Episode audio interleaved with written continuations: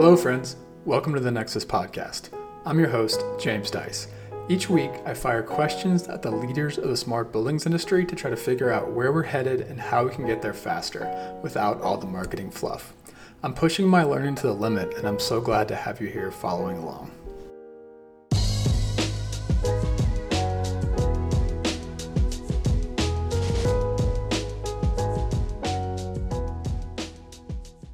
This episode of the podcast is brought to you by Nexus Pro.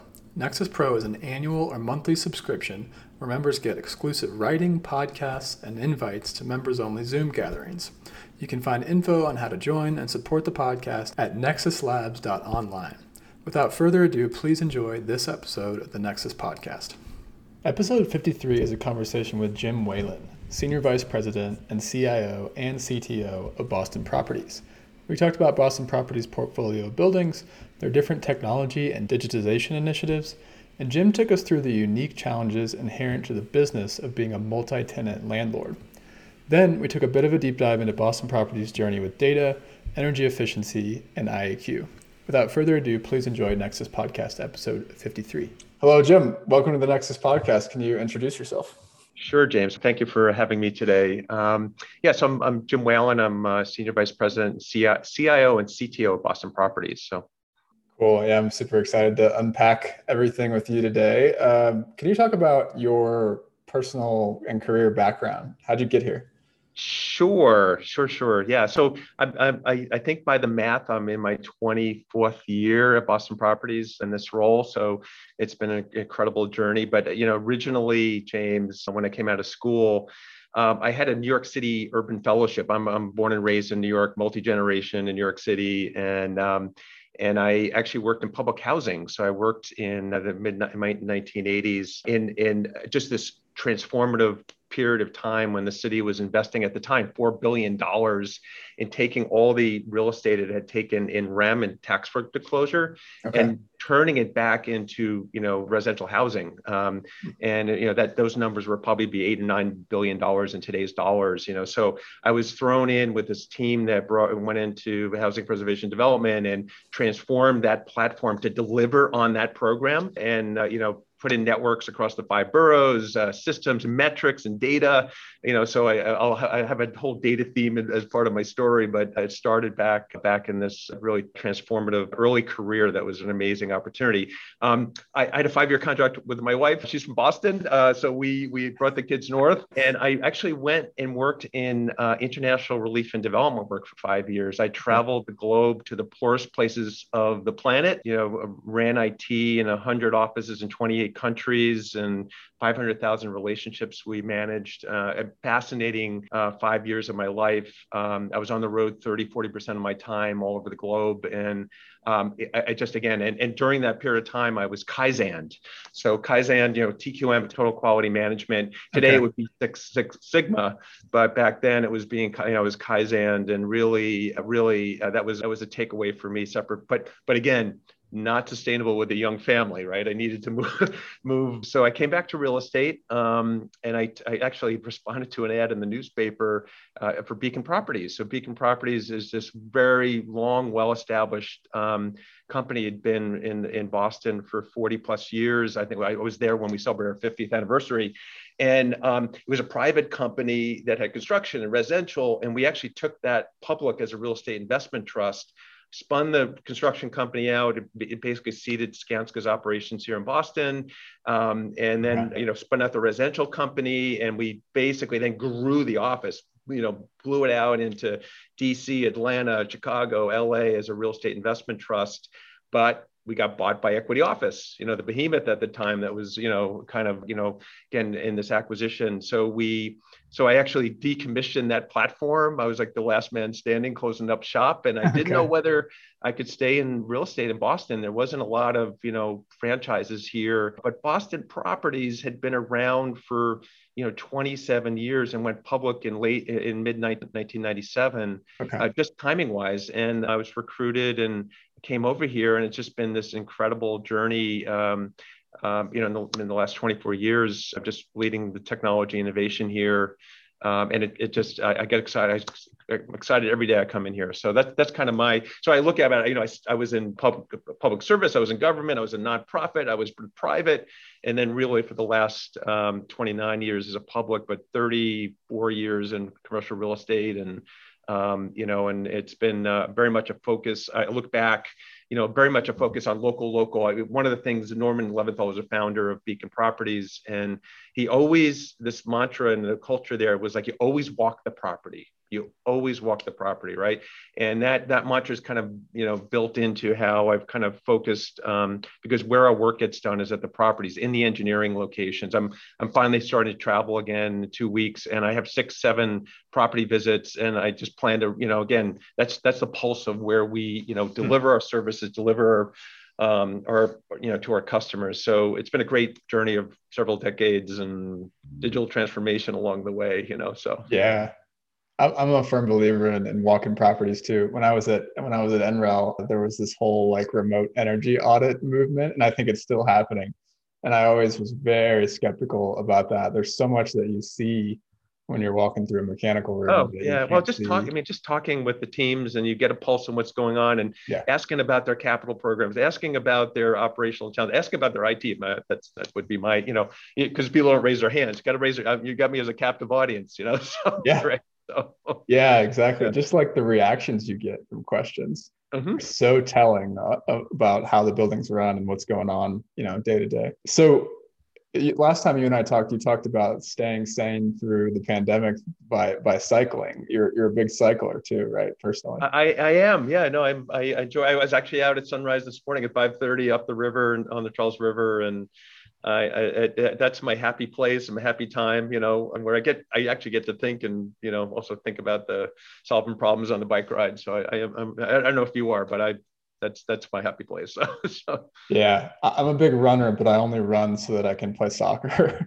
Uh, yeah, and when I play soccer, I don't think I don't think very much about about much besides the game. what I like about it because I, I, think way too much every day, all day anyway.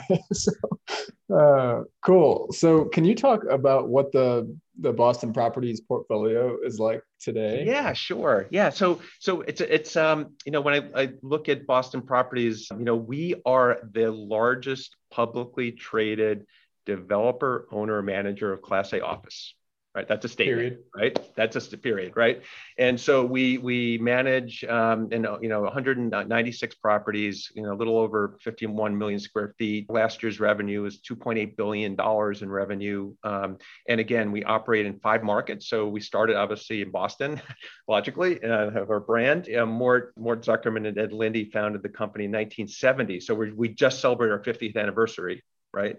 Pretty pretty significant. Um, mm, yeah. And then you know went to New York, went to DC. After going public, we went into San Francisco in a big way with Embarcadero Center. Um, and then more recently, the last five years, at Los, Los, Angeles, specifically the Santa Monica market. So, so we, um, you know, we, you know, a couple things about the platform. Um, I talked about the culture, just it's a culture, just you know, Morton had built this culture of integrity, operational excellence um, you know, customer service, financial discipline, and being really smart about the real estate, right? So that's just the fabric of how we run our, our platform and and how we service our customers. Um, and and the other aspect is it just you know they fundamentally believed in the value of development, maintaining your development capabilities in the ups and downs of the markets, right? So you know our platform since 2010, you know, will de- has delivered or or stuff that's actively under construction I, I it, over nine billion dollars of, of, of construction nine billion dollars of, of, construction, right? And I, I, think I can quote ten with the, some of the recent, you know, recent uh, projects we just approved. But you know, we built Salesforce Tower, right? We, you know, th- th- those kind of marquee properties. We're building Marriott's new headquarters right now, Fannie Mae's new headquarters, right?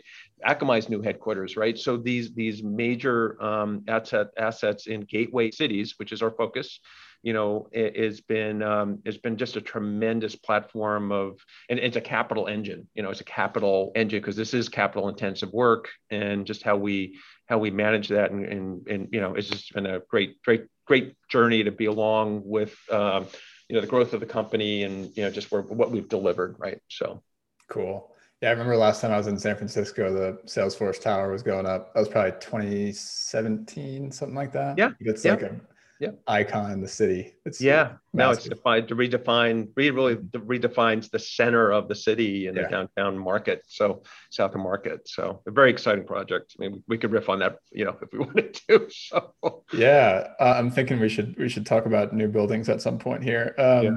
Let's start with your role, though. Um, can you talk about your role and and your team that supports you? Yeah, yeah. So, so I talked about, you know, again, 24 years, the, the, the journey has kind of been, again, I was looking chapters um, and, you know, obviously initially it was getting the, getting the public company stood up, not being prepared to be a public company. And, and it's, it's morphed over time. And I would say, especially since 2010, my role has definitely changed. So I have a team, you know, we have very deep competencies centered on our financial stack of applications logically, right? Again, the integrity of running a public entity, um, networking and infrastructure. The network facilitates our business fundamentally as a real estate company. Just think, and we'll talk about that, right? And then data capabilities. And I know we'll, we'll cover that as well, but we have these in cyber, you know, we have these core capabilities that uh, we build expertise around um, and um, and then what through our partners through real partnerships because we when we take on a partnership james it's a partnership like i believe I mean, the model here is to to make each other each other better right so mm-hmm. the partnerships we've done in incubating new early companies you know like a company like bts and helping them you know whether it be a platform like angus you know th- those companies um, we again when we go all in we're all in right? So so that's that's one thing. And then I, my, my my role is you know i i obviously oversee the the it staffing here and the and the mission and what we do but i've really kind of morphed into as much uh, an executive sponsor of initiatives and innovation around the company. So you know we have working groups. I i, I chair an iaq working group. I, again we'll talk about that.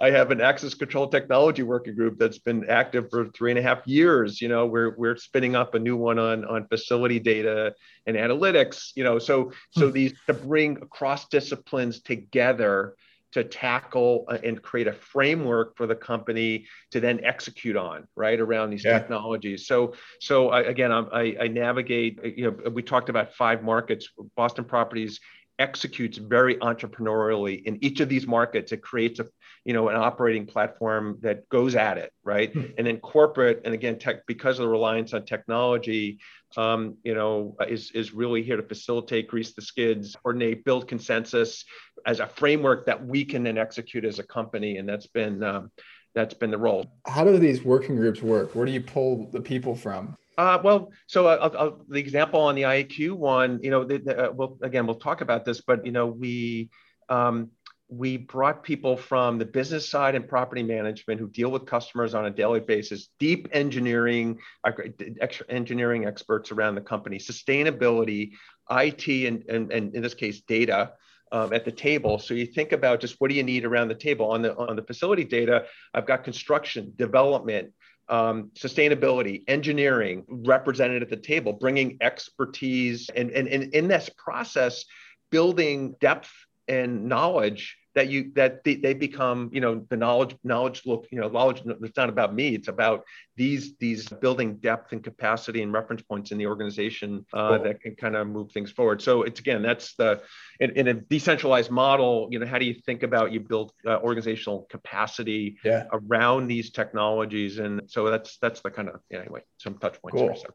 Really cool. All right. Sorry to interrupt you. The framework. Oh yeah. So so my framework, the way I think about it, I've had this framework for about three years. Is I have three buckets, right? So I'm responsible for running the enterprise, running the platform. So we have about 100 applications, the integrity of our financials, all the computers, all the phones, all the mobile devices, everything that kind of runs the platform. Um, and and there's themes there that's been focused on process automation process automation data data right? And maybe a, a new one is um, you know really managing productivity post covid there's there's opportunities. That's a theme that's really there for this year that covid has just been an accelerator of, of a number of behaviors and technologies that are enablers. The second bucket is really around amenities and services and tech that our occupants and guests touch. Hmm. Like I come into a building, I have Wi-Fi, I have carrier service, I go through a turnstile, I might have a mobile engagement, you know, a digital engagement. I might see digital display visuals. I might have common areas, conference rooms, whatever that that mix is at a property.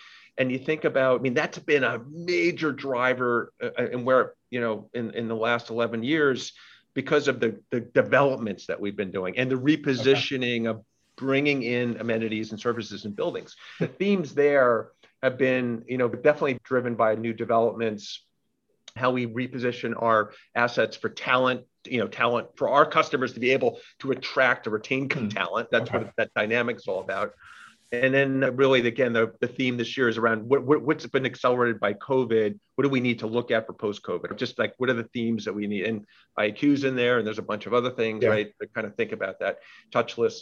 And then the third bucket is really i look at as like running the physical plant Mm, right okay. you know all the things that you don't necessarily see behind the scenes and this is you know you can think about uh, the ot technology uh, versus it I mean, we're drifting from it over to ot right in, mm. in this framework and you know so the network as an enabler cyber the protection of these assets. I mean, I, we have buildings that have four, five, six thousand people on them a day. You know, mm-hmm. how do you how do these systems get protected? And then, so the theme there that's clearly present, we'll talk about is like data analytics, elevated analytics for operational excellence. Like how, you know, where does that, where does that, we're starting a new decade. We started a new decade. We're in 2021. What does that journey look like for uh, this decade? And um, again, I'll, we'll riff a little bit on that, but, but that's, that's the way I think about just three buckets. So.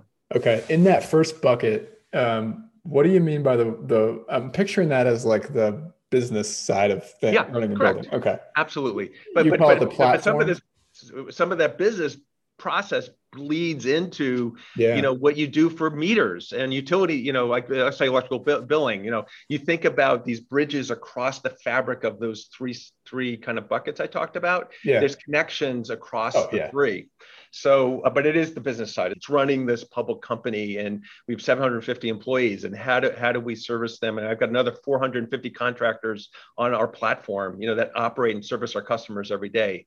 And that's that kind of you know enablement on that side. So I see. Okay, I get it now. But I'm, I'm seeing that as a huge advantage of those three kind of buckets or i guess you could call them silos sort of feeding up because they're so integrated naturally uh, in reality of getting things done. Any bucket requires integration with the other two. Yeah, yeah. Again i'll talk a little bit our, our converged approach and how we look at this from a security perspective. It's yeah it's yeah. So can we talk? So let's get into kind of the smart buildings aspect of this, right? So you guys are only in North America, right? We um, are only talk- in the U.S. right now. Yep. Before before we hit record, you were talking about how things are different in other countries. You know, past couple of guests from Australia. So like in the U.S., can you talk about the context around the business case for and the drivers for technology?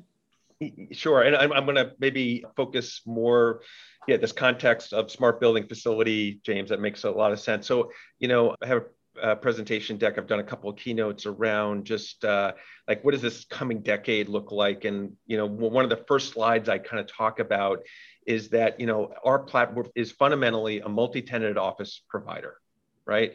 And um, when you look at our our customers, we provide space they build they, they design build out that space. They bring in all their technologies. They bring in access control. They bring in cameras. They bring in wi-fi. They bring in you know everything to curate um, that space for their culture you know culture and brand which is really really important for their talent.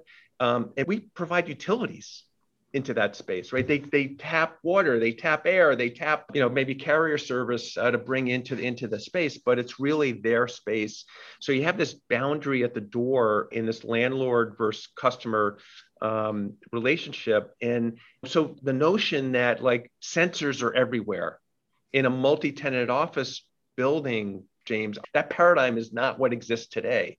So if I'm a corporate owner of space, like a Microsoft campus or Google own that space, or I'm a hospital or I'm a university, I own everything.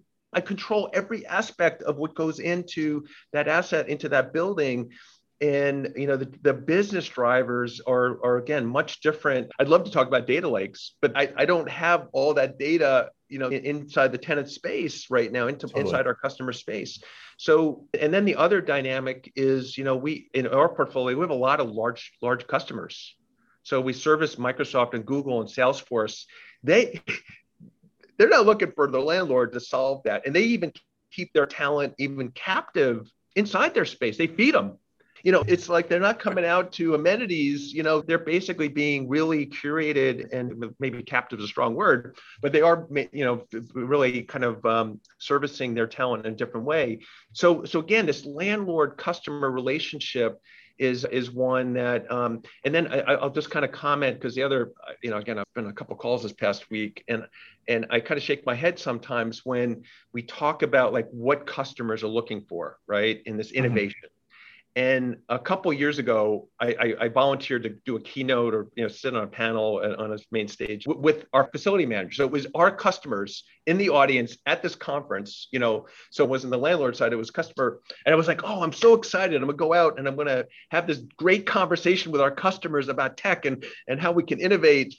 And it was like you know, there's like no dynamic there. I mean, there's dynamic at the top of the market. There are clear leaders in how, you know, like a Google and and mm-hmm. Microsoft that are thinking about this, but it, it falls off very quickly, yeah. right? Mm-hmm. You know, so I, I always want to kind of be grounded and realistic in terms of expectations. And I, I loved just listening to some of your sessions. You know, you you had a lot of Australians on, which I love. I love Australia. You know, I love love love that dynamic because they they seem to be ahead of us sometimes, but understanding like they have performance based standards in the market and they're dictated by the government. They control or or provision more services for their tenants in terms of infrastructure, even ceilings and lighting, than than we would do in, in a North American context, right? Yeah. So so I, again, I, I it, it's been fascinating. Just kind of again, I always kind of go to the business drivers and dynamics. That doesn't mean you don't you're not trying to continue to solve this, but it is a dynamic that um, that really you need to be grounded in when you think about investments and getting a, a return on investment and also building a partnership that that paradigm hasn't been in the market with your customers about even sharing data. I mean, that's not a paradigm that's in this market in, the in the U.S. market, right? So um, so anyway, so I just more uh, you know even access control. Everyone has their own access control system inside this building. I'm sitting in Prudential Tower today, and you know, and we provide a turnstile down to the base building, but they all everyone has their own system, right? So anyway, so I don't know if that makes sense, but that's yeah, yeah, it does. So how do you guys get around that, right? So we're talking about in my mind, and the way I teach this in my course is like that we have these deeply ingrained split incentives, um, and there needs to be someone that bridges the gap and figures out how to align the incentives, or there needs to be like top-down regulation, right? Like we see in New York City and DC and other mm-hmm. cities. So like how do you how do you guys see this like playing out? Maybe this is part of your keynotes that you've been giving. Yeah, yeah. So, so you know, first of all, I'll, I'll, start with the construct of like just defining smart buildings. James, how do you define it? Right? I'm, I'm quoted as saying like, you know, we don't have smart buildings. We have buildings with smart technologies. That term has been around a long time. Uh, and I also, um, I know you referenced me. You know, I, using a baseball analogy again. We're in the really one or two innings um, of that journey. Um, but um, so, so I think one of the things I'm I'm kind of been toying around, toying around, and I've, I've, been doing it with some peers of ours. Is like, is it really about a digital building, right? Is it is it is it about digital? Because I, I talked about those three buckets, and you know am i smart over here? Am i smart here? Where, where, where am i playing smart right? Or is it really about digital plays um, and investments and innovation that you're trying to achieve whether it be in access control whether it be in the point of nirvana that you have a self-tuning self-commissioning building that is completely adapting itself throughout the outside conditions and internal conditions of a building? I mean that is clearly a, an end game here that we're all after, but that is only one aspect of what you're talking about in terms of the investments you do, right? So mm-hmm. let's say you started a new building and you said, I want to build the smartest building. Okay. Let's say you want to build the most sustainable building. Let's say I want to build the healthiest building. I mean, what, you know, all those have different prisms in how you would think about the technologies and what you would bring into the fabric of a building to achieve that goal. And so defining smartest is uh, you know is so so that's that's this context right? So so so saying that you know i think we've been very focused on customer touch points when i talk about digital i mean hmm. you have the back of house and the running the plant. I've got some you know innovation going on there but let's just focus on you know some touch points and maybe some use cases on the front of the house. Okay. so um, first off we have been running a converged network for our building since 2006 okay. I we started that journey really early, and uh, the first building was a, a, building we built in uh, in Boston here, Atlantic Wharf. Um, and uh, that building runs on a single fiber backbone. All systems converge onto that that backbone. And what we've been doing is any new developments have a have a network spec now. So you think about buildings, uh, even our larger buildings have redundant fiber backbones with cross connects. Everything converges onto you know a fiber backbone the initial initial journey there was focused on network efficiencies monitoring in 2012 13 it became cyber right became prevalent right mm-hmm. and so we again a journey of segmentation controlling remote access mm-hmm. protecting that converged network both it and ot assets right and um, and and then moving on to really then that platform facilitating integrations as we've kind of innovated, right? So again, I'll, some innovations, right? So I have an access control. We we sponsored, um, we sponsored. Um, you know, if you were a visitor to one of our buildings that had a turnstile, had pre, you know, we do 1.8 million visitor pre check-ins annually pre-COVID. 1.8 million. Wow. In our buildings, right? So how do you solve that to be a better experience on a very broad level, right?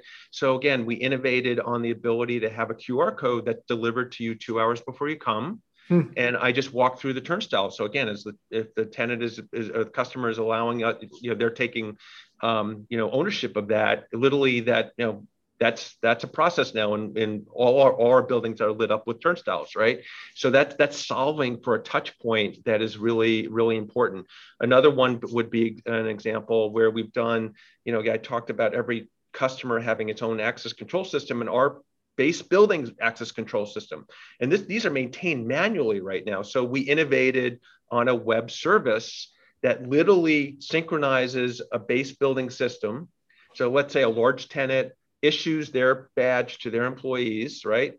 And we want that card to work at our base building. Yeah. I mean, we synchronize hundreds of thousands of records with large tenants. Wow.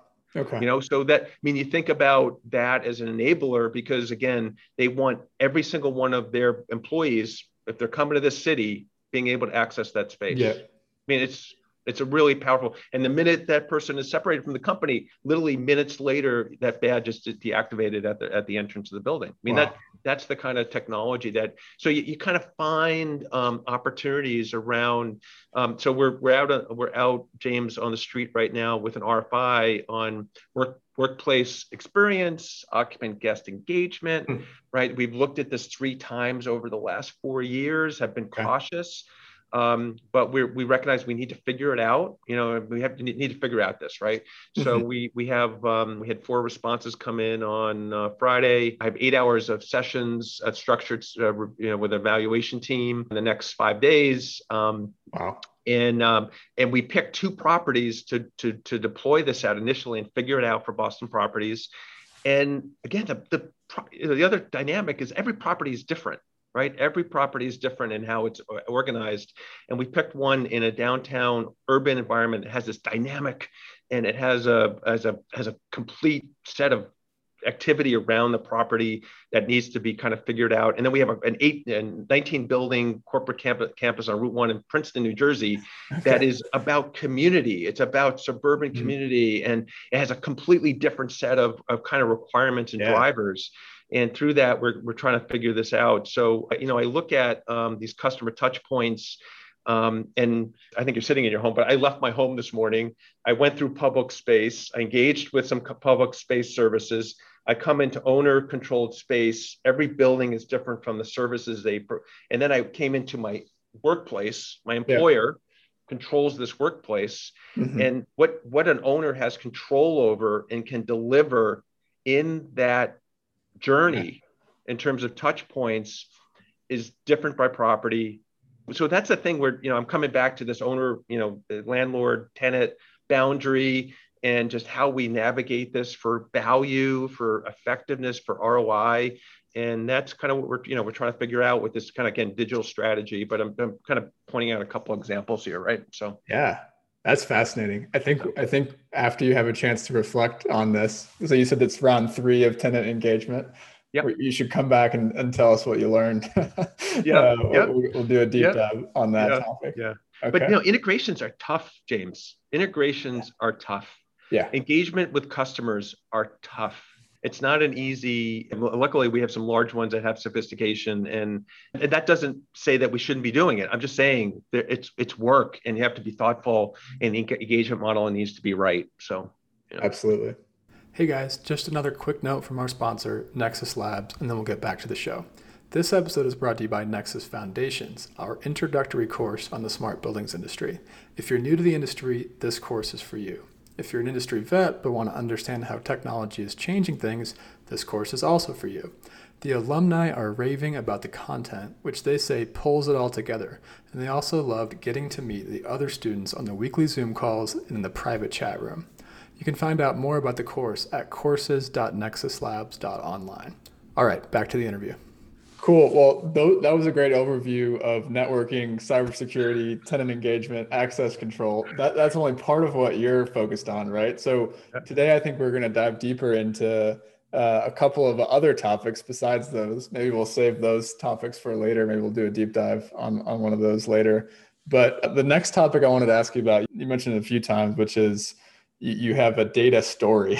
You told me so i thought we'd hit data i thought we'd hit energy and i thought we'd hit iaq and then sort of balancing the three of those things as our sort of deep dive today. Sure sure james. Yeah yeah. So i already, I already talked about being kaizen. Uh, you know i read a book uh, tom davenport i'm going to quote. Uh, tom has been like a, just a teacher. He's a local expert on data and he published a book in 2008 um, that I just kind of latched onto. It became a framework for thinking about it. And we were kind of in a transition period where, you know, back in the early that decade, we were doing a lot of custom software. Custom software was over. Like it was transitioning to, you know, providers providing solutions in the space. Okay. And the demand from the company for more real-time analytics, uh, mostly focused on financial, was really kind of key. So I have a little side story. You know, we're, we're trying to figure it out and I had an inbound cold call, and this person was very persistent. It was from Oak, Oak, Oak Brook, Illinois, and I was it was a moment of weak weakness at 5:30 at night. I picked up the phone and I was like, okay, I'm going to give you 15 minutes. I, I always say I'll give you 15 minutes, right? Okay. So I, I did a 15 minute call with them along with current still vice president of applications, and I went to like 45 minutes, right? And the next week, I literally got four people on a plane and we flew to Chicago and we met with them. We met with Inland, you know, because uh, they were a customer of theirs, and we went on a data journey. And we built a business case to really tackle our financials, do really real-time analytic, and built the infrastructure framework. And you know, one of the things in the business case I remember is like this will be a journey that has unexpected results hmm. and impact right? I, we don't know where the journey is going to take us, right? So we literally proved out this incredible benefit to the company in building um, this this capability, and we pivoted off custom and built out a data team, right? So I have a director okay. of application data services. I have an enterprise uh, data architect. I have data analysts, right? I, we that's where that's competitive advantage that we built out totally. in the depth of the company, right? And then we pivoted and uh, focused it on on the rent roll and space. We have this incredibly rich, dynamic um, way of looking at our space and and projecting and looking back, and it just can do tumble salts. And then we kind of pivoted and applied this to energy right okay. so so the energy story is i mean it's a really a case study in my view and what we've we've done is if i went back to our first GRESB filing probably in 13 14 um, it was a horror show. I could use stronger words. You know, it was just like pulling the data together yeah. um, and not having any confidence in what you were putting in. Yeah. It was just it was it was just a disaster. And it's like monthly utility bills or what do you uh, yeah, or just kind of putting together the data that needed to be put together to put create a composite for the filing, right? So mm-hmm. we went on a data journey, a process journey. Literally, we aligned at the time to Enernoc, now Hatch Data, and we literally standardized all our pulse meters, standardized all our billing and invoices, and the data extraction off that. We built with them uh, a direct feed into Energy Star. So we literally that that we pointed our alignment to Energy Star, right?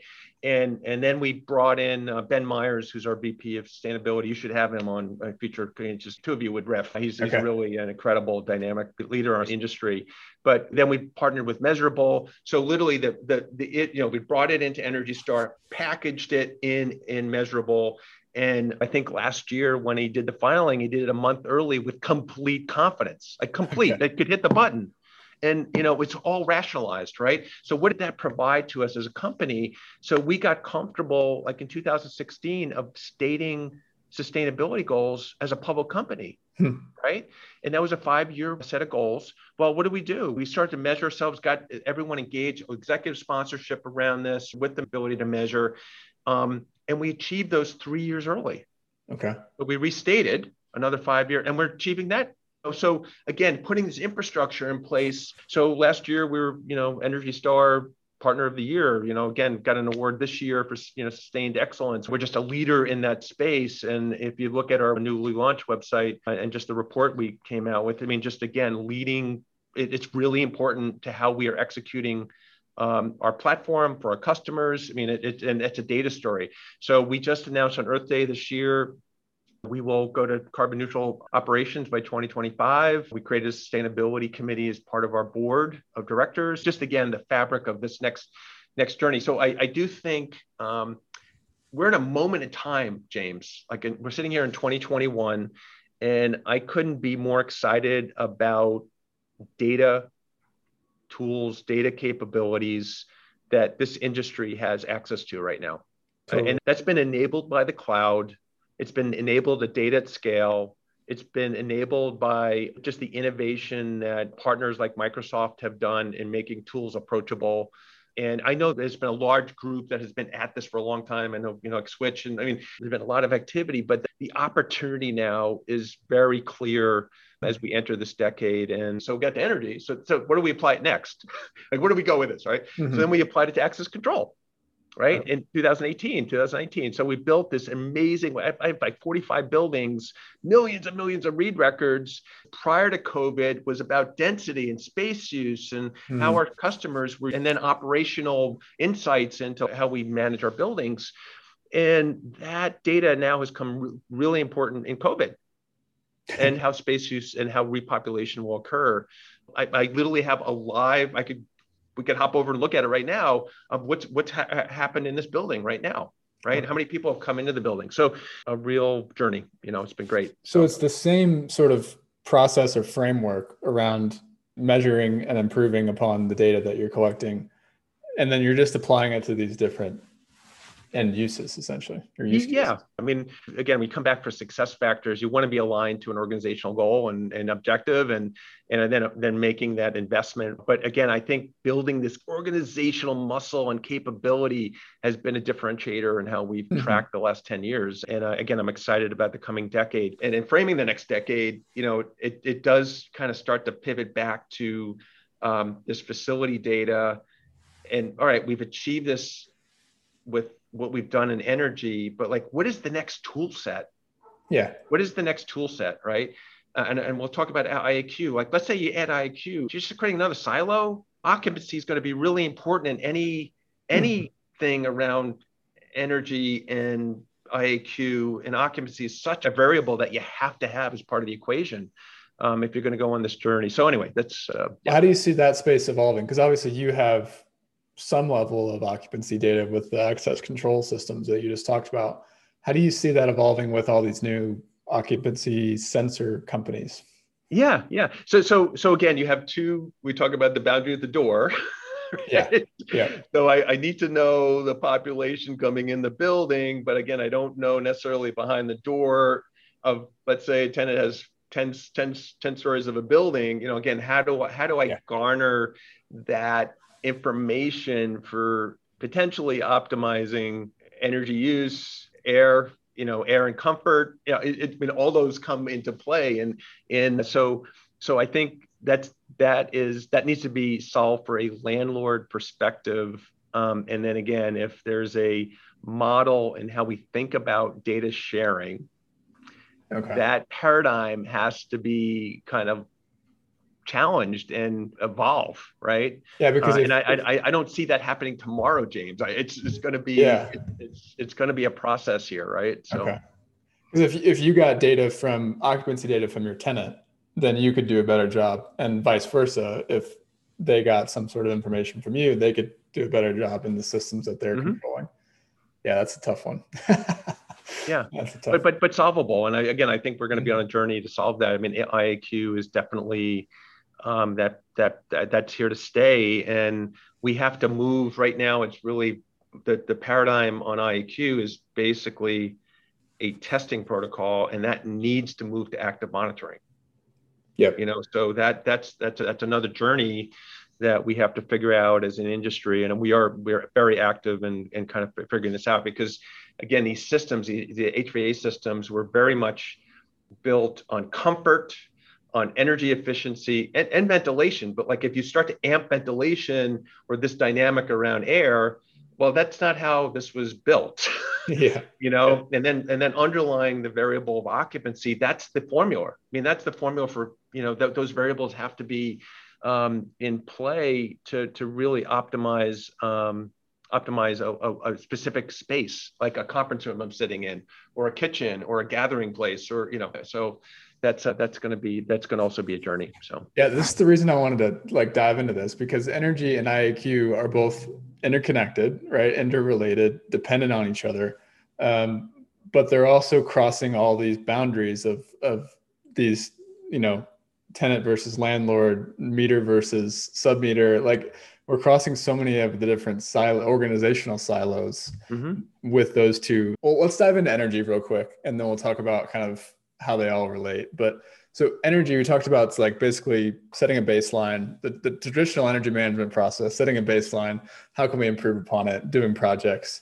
So how, how have you guys like met your goals so early? So it's just been basically, I mean, Ben would argue um, when we measure, we you know we build for success, and it's been through um, our partnership with Hatch, our partnership, you know, just internally dynamic of working measure by measure, um, yeah. and and then then obviously also James, you, you know, a capital program that is focused on in some cases significant um, in changes in a building's dynamic, right? Mm-hmm.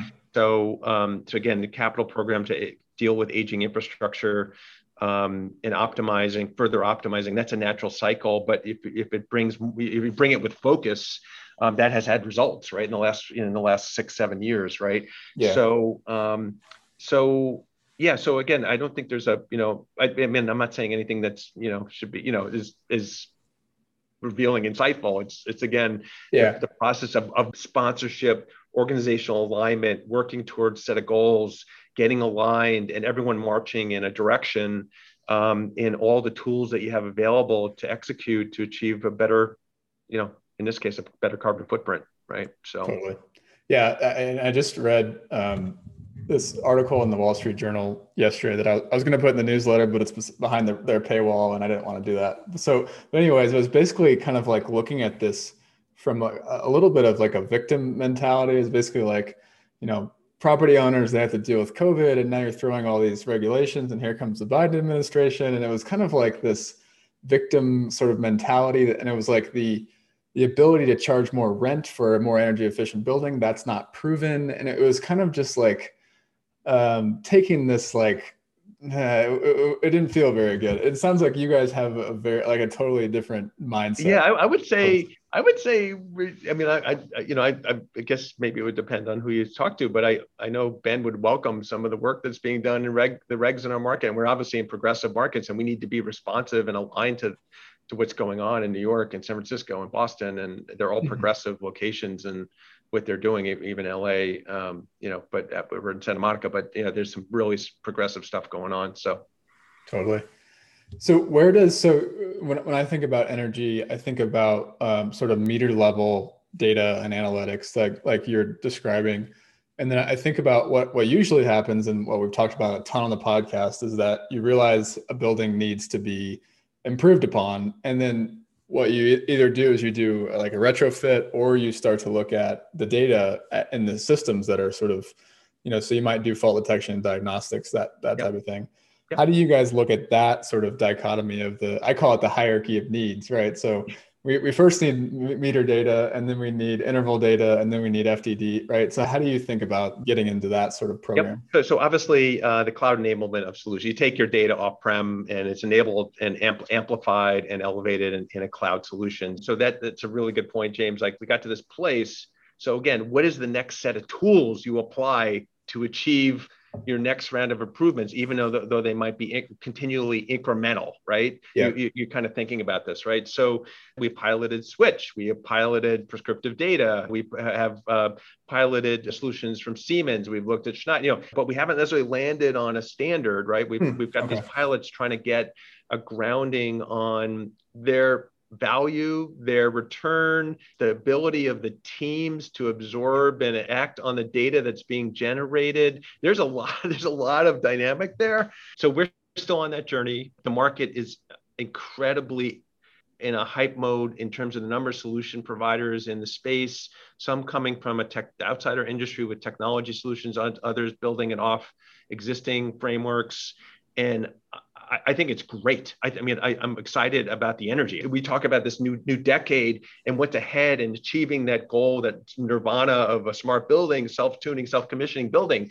Well, this is a journey of elevated analytics um, to achieve that. And you know, we're out looking at a number of solutions to figure out a framework for Boston Properties and what that means. You know, you can spend several days a week studying these solutions. a vendor landscape, and there's at least 50 in that category, 50 mm-hmm. vendors. Yeah, it doesn't surprise me at all. Oh well, so yeah, we'll talk about it offline, and I'll send you yeah. one of the essays I wrote um, called "How Analytics Can Go Mainstream." Um, and it probably brings up a lot of the points that you're you're running up against on these pilots. We'll link to that in the show notes as well. Yeah, people. great. I just love the energy, love the dynamic. I mean, this is all good, James. Right? This is oh, all good. Yes. So it's uh, you know. So. Yes. Awesome. All right, so so that sounds like another working group happening, and then so you have this IAQ working group happening right now as well. So I, am just curious on like what's the state of the art thinking since you're, you're chairing the working group as well. So like what's it's really confusing out there from an IAQ standpoint. I mean, one of my clients has a building in Manhattan, and just for reference, they have all of their CO2 set points overridden. They're not doing any demand controlled ventilation right now. Everything's on full outside air mode, and I, I can't seem to convince them that they need to stop that but because they're just in wait and see mode. It's kind of just like well well no one knows what to do so what do we do you know? So yeah. what where are you guys yeah. at i guess? Yeah. So i think you know i think what we're trying to navigate is um you know as part um so this is kind of bridging out of our health security task force. Ben myers again you know vp of sustainability um, drove that, and we stood up. Uh, he and I stood up this group, so he's he's really you know we were leading this together in November. That brought again engineering talent and you know business talent, IT talent to, at the table, and we've gone on this journey.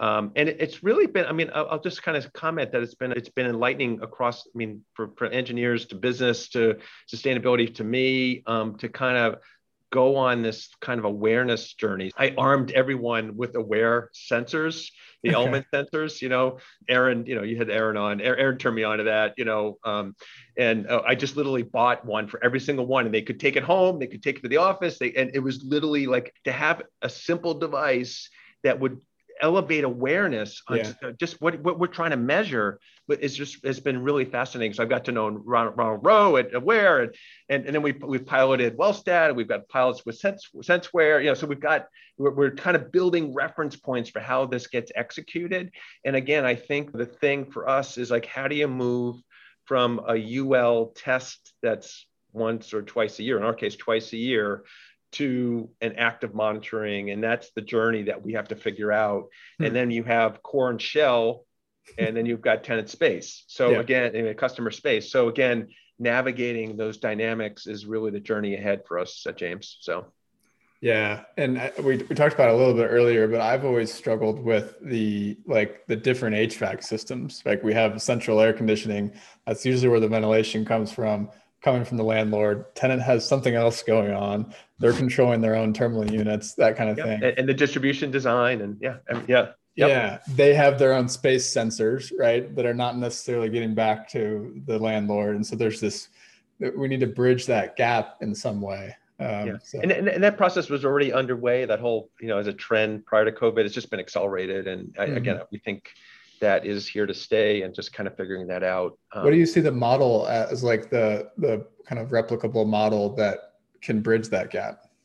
Um, well, I, I don't know if I have an answer yet, James. Okay. We're to figure that out. I mean, clearly we have to be responsive to our customers and, um, but you know, it's it's it's going to be a process. You know, we're going to figure this out, and again, we got some really smart people thinking about it and um, and trying to think about it how it how it works in the context of our our platform um, for the benefit of customers. So yeah. Totally. Yeah, and it, it's so it's such a multi-factor problem too. Like like that one client, the air handler is in their in the tenant space in that building, and mm-hmm. so and that the air handler could be in the landlord space in another building. So it's just like this yeah, very and, and it, it, as you know, I mean, it's a combination of the ventilation and the filtration, right? So yeah. both those come into play in, in achieving, a, you know, achieving a result. Um, and and again, we've also played with HEPA units as supplemental, mm-hmm. and whether that's long term or not. But I mean, there's there's ways of approaching. Like I'm in a conference room. You know, I never considered the dynamic of this conference room in my space. How can I actually I, I, can do things that are you know maybe not tied to the bit to base building i can actually supplement and achieve yeah. a result right so yeah and and aaron just kind of did a little mastermind presentation a couple weeks ago for our, our pro members around like state of the art as well and yeah, you know, he he kind of reinforced the fact that it's not just about air handlers. In fact, in some systems, it's not about air handlers at all. It's about what's happening locally. Yes. Yeah. So how, as you guys are kind of like you have energy spun up, you have these goals set, and then you're spinning up this IAQ group. How are you thinking about how those two kind of interact? And for um, people um, oh, that don't well, know, actually, actually, they're, they're members across both groups. Yeah, there's there's definitely some of our engineering leads and and and others that are uh, crossing both teams, and that, that they're along. That's just the next logical question because again, the challenge is: Are we just are you building another silo of just this IAQ data, or are you going to rationalize it? Mm-hmm. uh, in, in combination and what is that is there a journey here that we need to we need to really be thoughtful about? And that's that's the context here james you know so. Got it. Got it.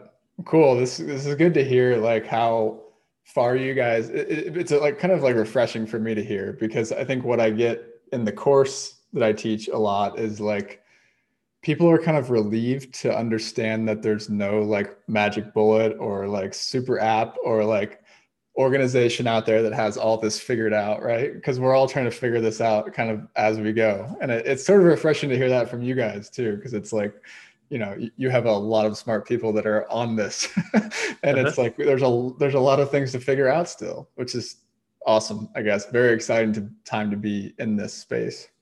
So with that, I, I think what if we why don't we just like summarize on how given how difficult it is, and maybe difficult is not the right word, but like, what do you think it takes to be successful to create these strategies in this space? Yeah, really, in the last 10 years, as we've kind of um, done more in some really significant investments we've done. I find it really important to gain executive sponsorship hmm. on any initiative, and that's from Owen and Doug in our case, our, our CEO and president, to um, to have a buy-in on and, and then to create a framework because again I, I, I went back to framework. So you have to kind of do your due diligence and kind of get grounded in a prism of how you would how you're going to look at it mm-hmm. um, and then to execute on it uh, around some clearly defined goals. Again nothing insightful here but it, there's some fundamentals. And then i think the other thing that i've just really valued is just the cross discipline teams that we spin up here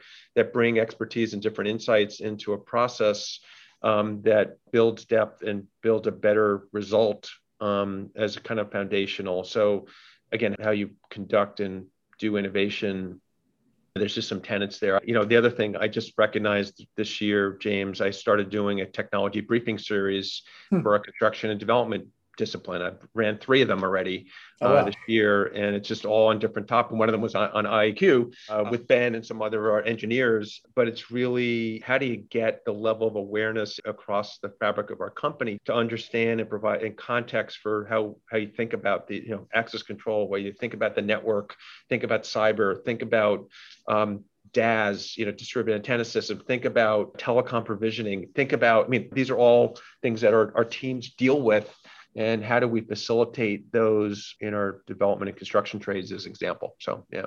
Totally. Yeah that cross-functional like group forming seems really novel and and important. Um, i think the other thing that's important that's novel from what i'm hearing from you versus hearing from others is like these three different groups you talked about funneling up to you and you able to make decisions and facilitate across the groups right and sort of knock down silos yeah, yeah, no, I mean, and again, not everything's perfect. You want innovation occurring wherever it occurs in the company and in the context of the company, but you try to provide um, context. We try to be thoughtful in our decisions and what we do. So again, we have a role there. It's not not always perfect, but it's uh, you know, it's, we we try to do it better than others. So let's put it that way. So absolutely, yeah. So as we kind of wrap up here, what are you excited about besides what we've already talked about? Or maybe that's what it is. But what are you excited about for the rest of the year? I'm just so excited about being post COVID. I just I know that yeah. there's a couple of others and I, I I'm excited about visiting and engaging with our teams downstream. I told you I'm going on my first bit trip, um, doing an you know East Coast swing and then a West Coast swing, and that hasn't happened in 14, 15 months, and that's gonna you know just such an important as you know I just in terms of engagement and understanding what's going on around the fabric of our company. And then, um, and then I'm just, uh, I'm, I'm, just, I'm, I'm, I'm just generally excited about the. I, I, had a mini kind of IT summit for my team yesterday, hmm. and we literally went through all the investments we're making and did these mini briefings across the team. So. Um, we just got some really exciting things going on, and I'm excited about what we did last year. I'm excited about this year, and just you know having impact for the company. So yeah. Awesome. Awesome. Well, it was great to hear about all the different parts of the the smart buildings program at Boston Properties. So thanks for walking us through. And it could it could be digital buildings, right? yes. Yes. yes. Well, thanks for coming on and, and yep. telling us about it. Yeah, thank thank you, James. I really appreciate the conversation today. So it was great. All right, friends, thanks for listening to this episode of the Nexus Podcast. For more episodes like this and to get the weekly Nexus newsletter, which, by the way, readers have said is the best way to stay up to date on the future of the smart buildings industry, please subscribe at nexuslabs.online. You can find the show notes for this conversation there as well. Have a great day.